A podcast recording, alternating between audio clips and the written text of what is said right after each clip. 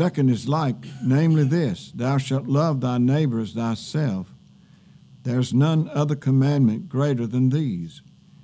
And the scribe said unto him, Well, master, thou hast said the truth, for there is one God, and there is none other but he.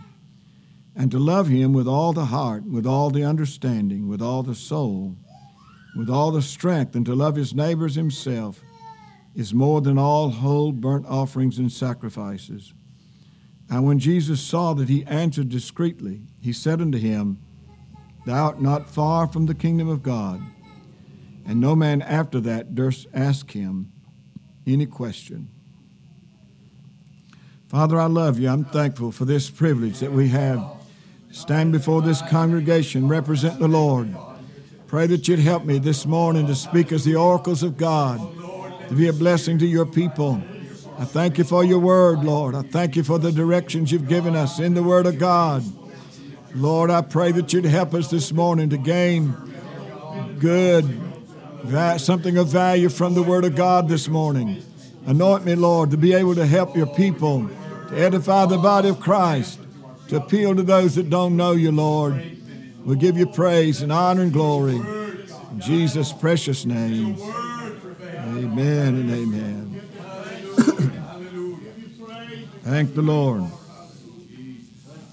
Amen. You may be seated. In my text, Jesus defines the great guiding principles of the kingdom of God.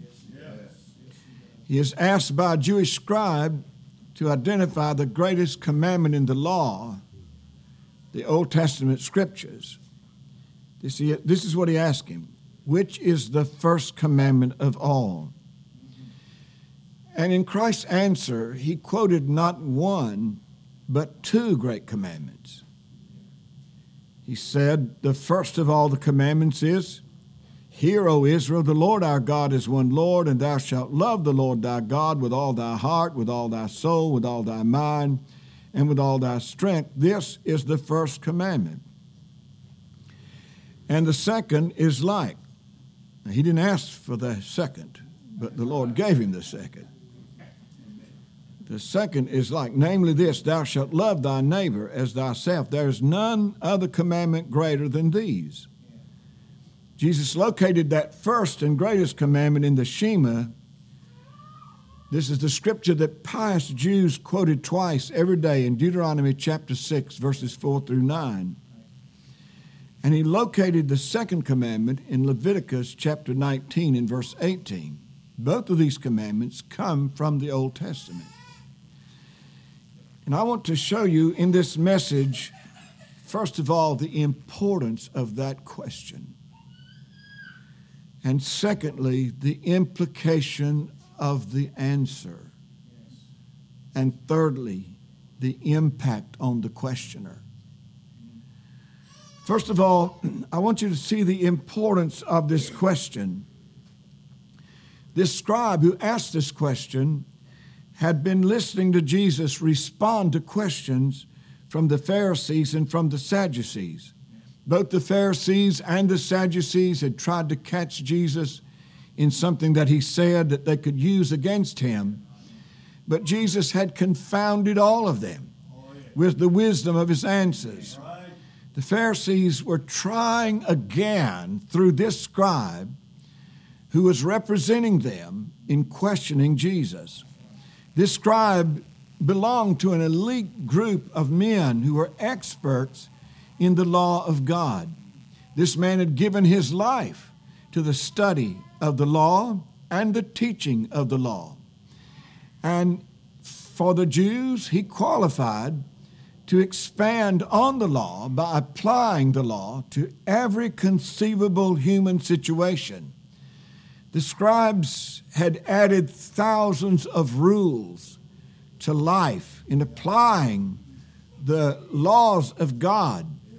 These oral laws were later compiled and published in 200 AD in a multi volume project called the Mishnah.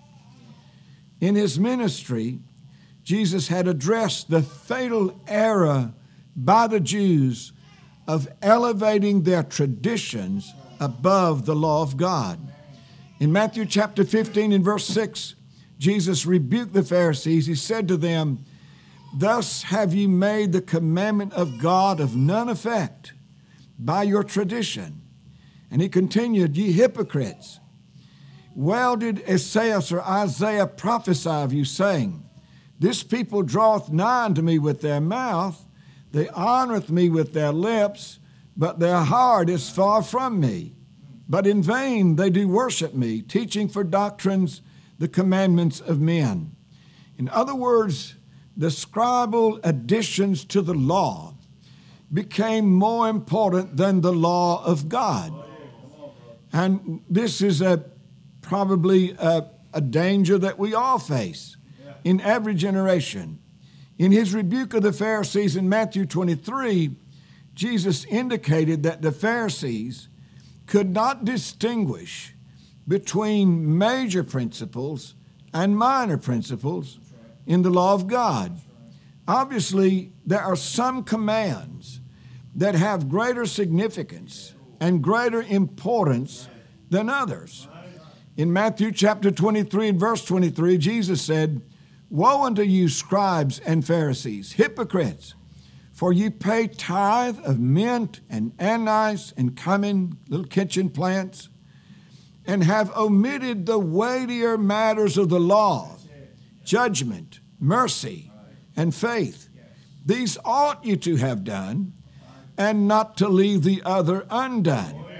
So these people were unable to distinguish between the major principles and the minor principles of the law of God. In my text, this scribe is asking Jesus to identify the first, the most important of the commandments. What is the weightiest principle in the whole law of God? And Jesus cut through the clutter of all the Jewish traditions and scribal misinterpretations. And he identified love for God and love for our neighbor as the most important principle in the law of God. Amen. On these two commandments, Jesus declared, Hang all the law and the prophets. I do not believe really that we are exempt in this 21st century from repeating the errors of the Jews in that day. It seems to be a modern problem often that tradition trumps truth and that major principles get pushed to the background, sometimes by denominational distinctions or personal pet themes. In living out our faith, it's possible for us to substitute rules for relationship. It's possible for us to be burdened with religious duties instead of experiencing delight in divine fellowship. You know something has happened in your spirit when you keep up the religious habit of church attendance and Bible reading and prayer and propriety and appearance but inside, you are saying, Do I have to go to church? Do I have to pray? Do I have to read my Bible? Do I have to represent Christ by my appearance? And we are often keeping up religious practice when inside of us there's no longer any pleasure in pleasing God. A spiritual tragedy unfolds as people attempt to go through the motions of a religious life without maintaining the proper foundation of true religion. The question of the scribe is critical for everybody in this service. What is the first commandment of all? What is the most important principle in the Word of God? Now, I want to show you the implication of Christ's answer. Jesus had a ready answer for that scribe and for us. Thou shalt love the Lord thy God with all thy heart, all thy soul, all thy mind, all thy strength. This is the first, the most important commandment. The preface to this commandment is critical. Hear, O Israel, the Lord our God is one Lord. Monotheism, the idea that there is only one God, one supreme being, who is the source of all that exists and who is sovereign over everything that exists, is the consistent teaching of the Bible from Genesis to Revelation. There's only one God. There can only be one eternal, infinite, supreme being. All mankind of every age, of every race, of every place owes a debt of love to their Creator. Only one God. So you don't have to divide your affection. There are not many gods. There are not two gods. There are not three gods. You don't have to divide your affection. There's only one God. And you're to love that one God with all of your heart, soul, mind, and strength. The intensity of that love, the way that it is described here, with all your heart, soul, with all your mind, all your strength. This love commanded here is unique in human experience. We're never commanded to love any person or thing with that intensity of love.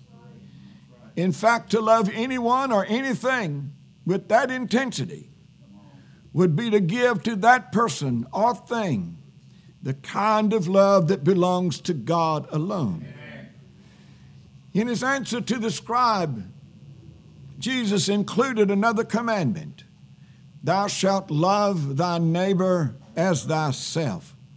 He called this the second or the second importance in importance.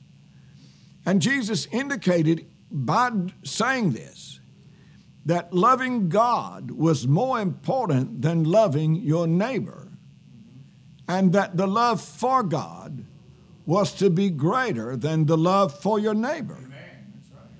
We're to love God with all of our heart, soul, mind, and strength. We're to love our neighbor as ourself. Now, it follows logically that we are to love God better than we love ourselves. You know, that goes contrary to human nature. It sure goes contrary to the fallen nature to love God better than we love ourselves.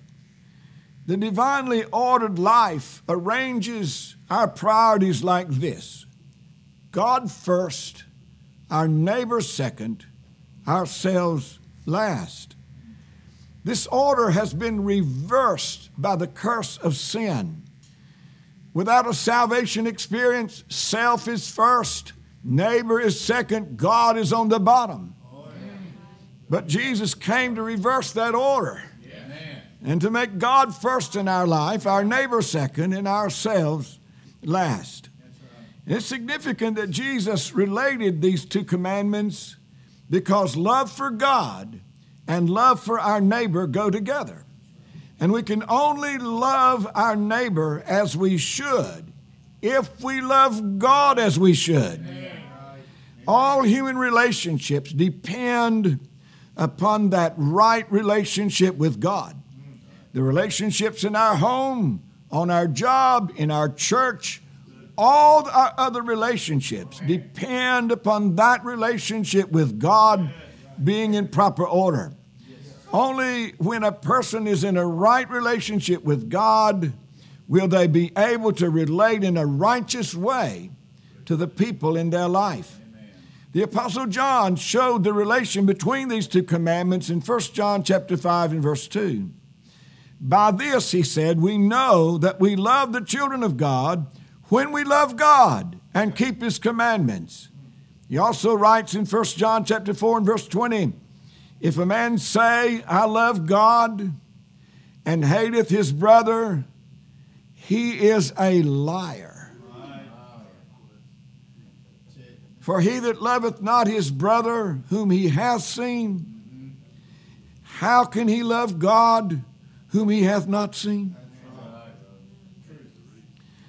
this critical principle is enunciated by the Apostle John concerning the proof of the love for God in 1 John 5 and 3. For this is the love of God, that we keep his commandments, and his commandments are not grievous, not to the person who loves God. Jesus said in John 14, and by the way, if you don't love God, his commandments are grievous. But if you love God, you keep his commandments, and his commandments are not grievous. They're not a burden when you love the Lord. John said in John 14 and 15, If you love me, Jesus said this, if you love me, keep my commandments. He said again in verse 23 of that same chapter, If a man love me, he will keep my words. Understand this it is not goosebumps that prove our love for God. It is consistent obedience to the Word of God that proves our love for God. It's no, not so much how you feel, but how you will that proves your love for God.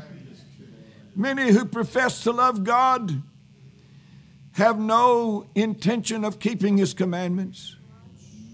They deny that commandment keeping has any relevance for the New Testament Christian. And many are convinced that God doesn't care anything about deliberate disobedience of the Christian because he accepts the obedience of Christ as a substitute for our obedience. That didn't come from Christ. There are others who accept the biblical teaching that love for God is evidenced by obedience to God, but they don't have any desire to know what the commandments of God are. So they neglect the Word of God. They don't search the Scriptures to find out the things that please God. They're willfully ignorant of the commands of God. You'd be surprised how many people sit on church pews that couldn't name the Ten Commandments. Not know the principles that the Lord enunciated in the Sermon on the Mount. And you know, when you love God, you want to find out what pleases God. And you want to do those things that please God when you love God. Anyone who loves God will take the time to find out what pleases God. That's going to be in the Word of God, brother. You're going to apply yourself to find out who this God is. Amen. And what pleases this God who loved you and gave himself for you. Our love for God is to be so intense that all of the loves pale in comparison. In Luke chapter 14 and verse 26, Jesus said, If any man come to me and hate not his father and mother and wife and children and brethren and sisters, yea, in his own life also, he cannot be my disciple. Now it's important that we understand what Jesus meant here when he used the word hate. Jesus could not have meant that his disciples would be distinguished by a bitter, angry, hostile, vengeful attitude toward their family. That's not what Jesus meant. We are commanded to honor our parents. We're commanded to love our neighbor. And there's no neighbor more important than your family. But Jesus is recognizing that those people who are the dearest to us could be a hindrance to us in following Jesus wholeheartedly. And our love for Him is to exceed our love for those who are the closest and dearest to us, to the extent that we are willing to sever those ties, if need be, in order to obey the call of Jesus in our life. Jesus indicated that our love for Him not only must exceed our love for the dearest people in our life, but it must exceed even our love for life itself. We must love Him above our own life. It's this kind of devotion that characterizes the disciple of Jesus. And it's this kind of devotion to Jesus that loved ones outside of Christ oftentimes cannot comprehend. I have close relatives that deeply resent my devotion to Jesus. They would prefer that Jesus take a back seat to family. When I was growing up, when family came from afar, visiting to our home, we all went to church at church time. If our guests elected not to go, none of us stayed home with them. They could go with us or wait till we returned because Jesus must be first. We must love God with all of our heart, soul, mind, and strength. Then finally, I want you to see the impact on the questioner. You notice that this scribe did not argue with Jesus. He acknowledged the accuracy of Christ's answer. He said to him, Well, Master, thou hast said the truth. He admitted that loving God with all of your heart, soul, mind, and strength was more important than burnt offerings and sacrifices. And he realized that the relationship with God was more important than the ritual. And Jesus recognized that the truth had impacted this man's heart and mind. He had come face to face with the truth, and that truth had brought him to acknowledge it was true. And Jesus saw that what he said had impacted this man's heart and mind. And he said to him, Thou art not far from the kingdom of God. This man was poised on the point of making a move toward God.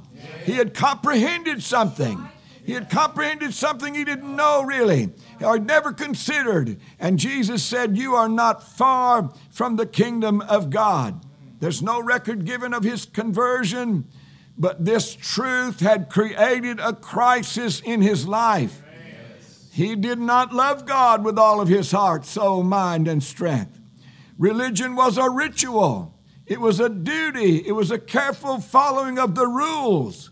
But without that personal fellowship and relationship with God, he was all about his religion, but he was not all about God.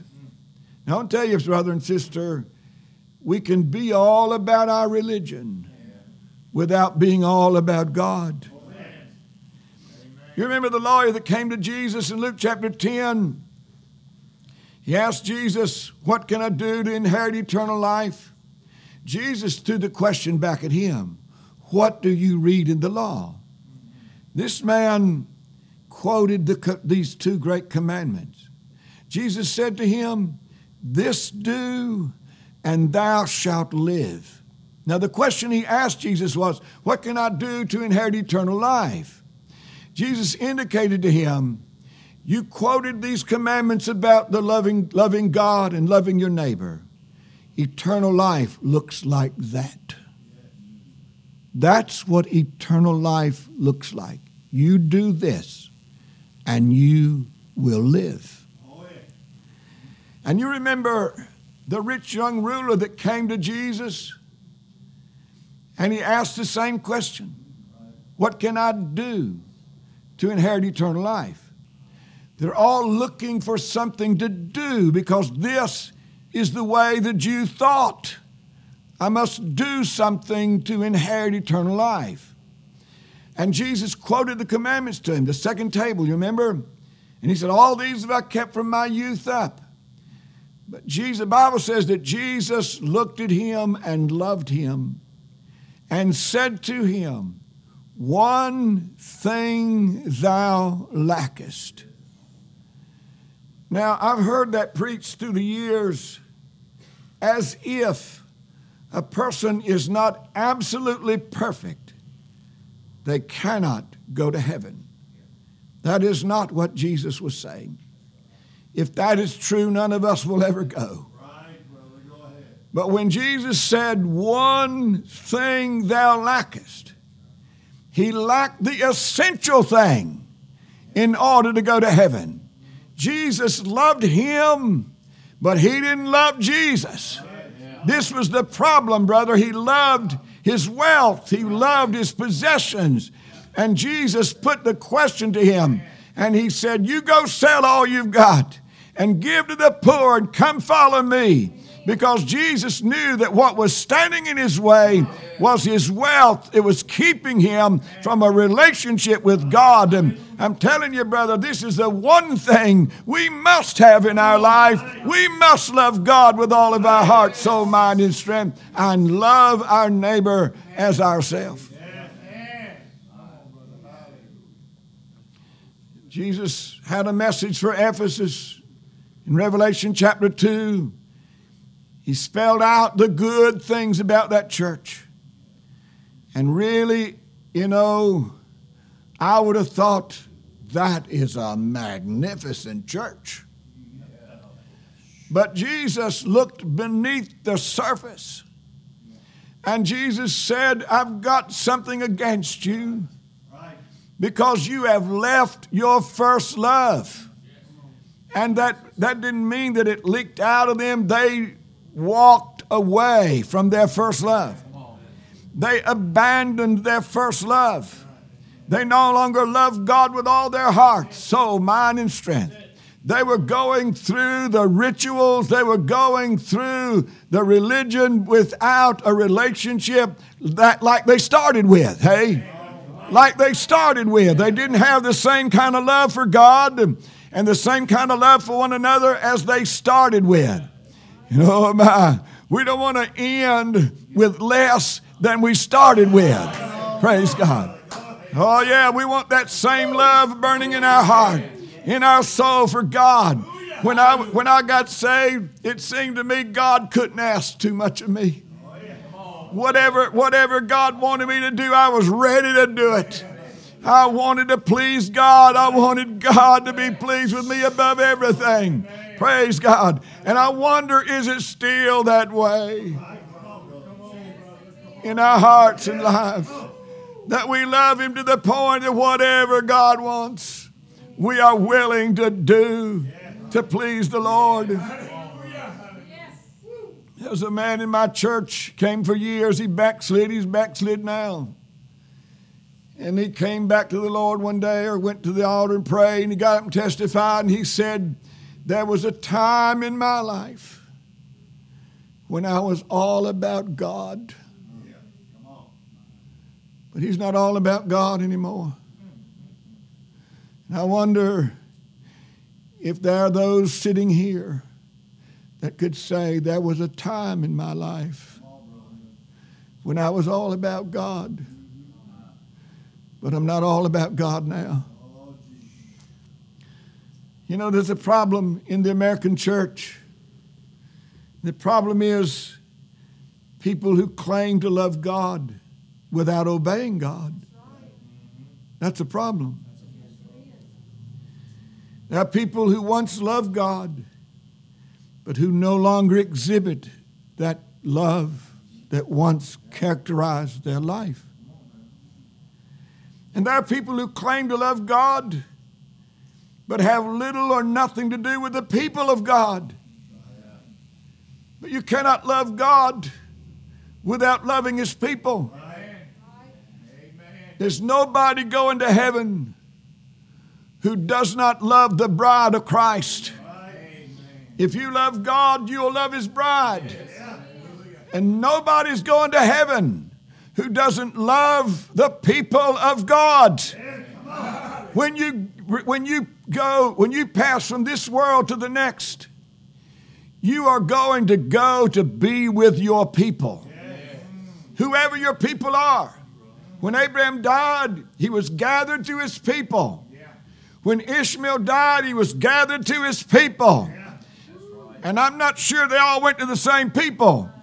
But, brother, when you die, you're going to the people you chose in life. Amen. If you love God, you love the people of God. This is one thing that makes heaven so precious. And if we're going to see Jesus, but we're going to get to see the saints of God, and that we worshiped with and we loved them and, and fellowship with them and, and we're going to fellowship for all eternity. Praise the name of Jesus. Hallelujah. The love of God will cause you to love the people of God. Amen. That's it. People, there's a problem, brother. There's a problem when we say we love God and we don't love the people of God. And I'll tell you something, brother. It don't matter whether they're part of my fellowship or not. It don't matter whether they're part of my denomination or not. It don't matter, brother. I'm telling you, if they belong to God, they belong to me. yeah, yeah, oh yeah. Praise God. If they're born again to the Spirit of God, it don't matter what kind of name they carry. Praise God. When I get to heaven, somebody said, uh, you know, when you get to heaven, this guy, that was just a fable, I guess. This guy said he went to heaven and asked St. Peter at the gate, said, uh, want to know where the, where the Baptists were, maybe. He said, well, you know, there's a door down the way here. And so he went walking down through there, and there was a door for the Presbyterians, and there was a door for the Pentecostals, and there was a door for the uh, Episcopalians, and finally got to the door for the Baptists, and he opened the door and walked in, and there were no partitions.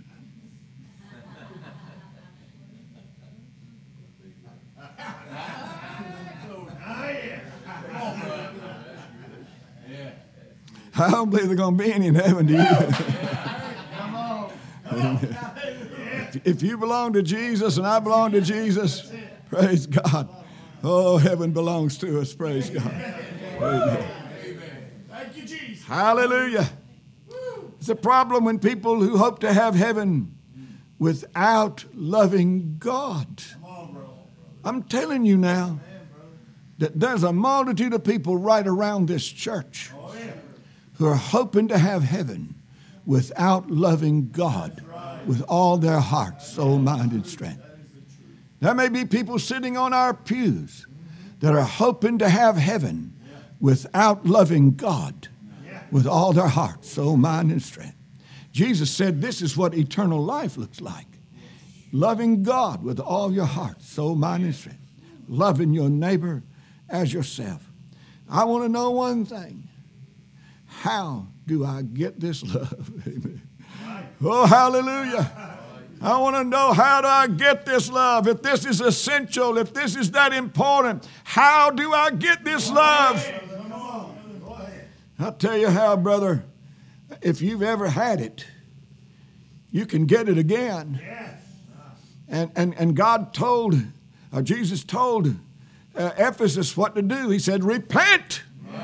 Repent because you walked away from that. Repent because you abandoned that. Repent because you lost your first love.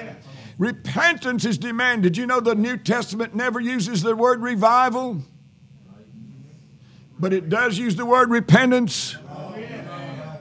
To the people of God, this is what revival consists of. Revival consists of repenting of what we've lost, repenting because we haven't been what we should have been. This is what revival consists of. And the Lord said to, to Ephesus, You repent Amen. because you've left your first love. And brother, the Bible tells us in Deuteronomy chapter 30 and verse 6 the Lord God will circumcise thine heart and the heart of thy seed to love the Lord thy God with all thine heart, with all thy soul, that thou mayest live. Hey, I tell you what we ought to pray for. Lord, circumcise my heart. It is the heart that has to be fixed, brother. The heart has to be fixed, and God will circumcise our hearts. And there's a sanctifying portion in the blood of Jesus, and God forgives us of our sins and cleanses us from that nature that pulls us down and tries to alienate us from Christ. And, and God will sanctify our hearts and, and help us to love God with all of our heart, soul, mind, and strength. And this new birth that God has provided for us and takes out of us that in enmity against God, makes us at peace with God, gives us a love for God, perfects that love in us. I'm telling you, the sanctifying grace of God perfects that love in us and makes us people that love God, and everybody knows it. Hallelujah. Everybody that knows us knows that we love God. Hallelujah. The Bible tells us that the love of God is shed abroad in our hearts by the Holy Ghost, which is given unto us. And I want to wind up here, but I, some years ago, I read a, after somebody that they threw us another light on that scripture for me. I can't remember who it was, but I'd always thought that that scripture meant that the Holy Ghost gave me the love of God. And I still believe that. But He does more than that. The Holy Ghost testifies to me of God's love for me. So He pours out in me a knowledge of God's love for me. This is one thing that happens to us in conviction of sin. Now, if, if God just showed me my sin without showing me that there's forgiveness for my sin, I'd never be saved. Nobody'd ever be saved. We just die in despair. but the Holy Ghost comes not just to testify about the seriousness of your sin, but He comes to testify to you that God loves you in spite of your sin that Jesus died for you, even while you were a sinner, and that you don't have to die in despair, that you can be forgiven of your sins. And so he testifies to us of the love of God. But he doesn't just testify to us of the love of God. And that's important because we love him, as I told you yesterday, because he first loved us. So the Holy Ghost makes us aware of the fact that God loves us and, and kindles in us a love for God. He sheds abroad in our hearts the love of God.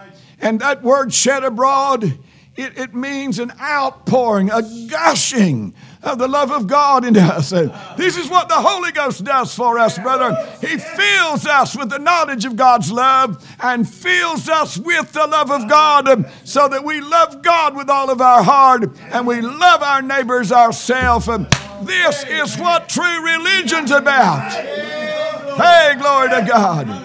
Amen. We can be religious without relationship. Die and go to hell off of church pews. But you will never go to hell loving God with all your heart, soul, mind, and strength.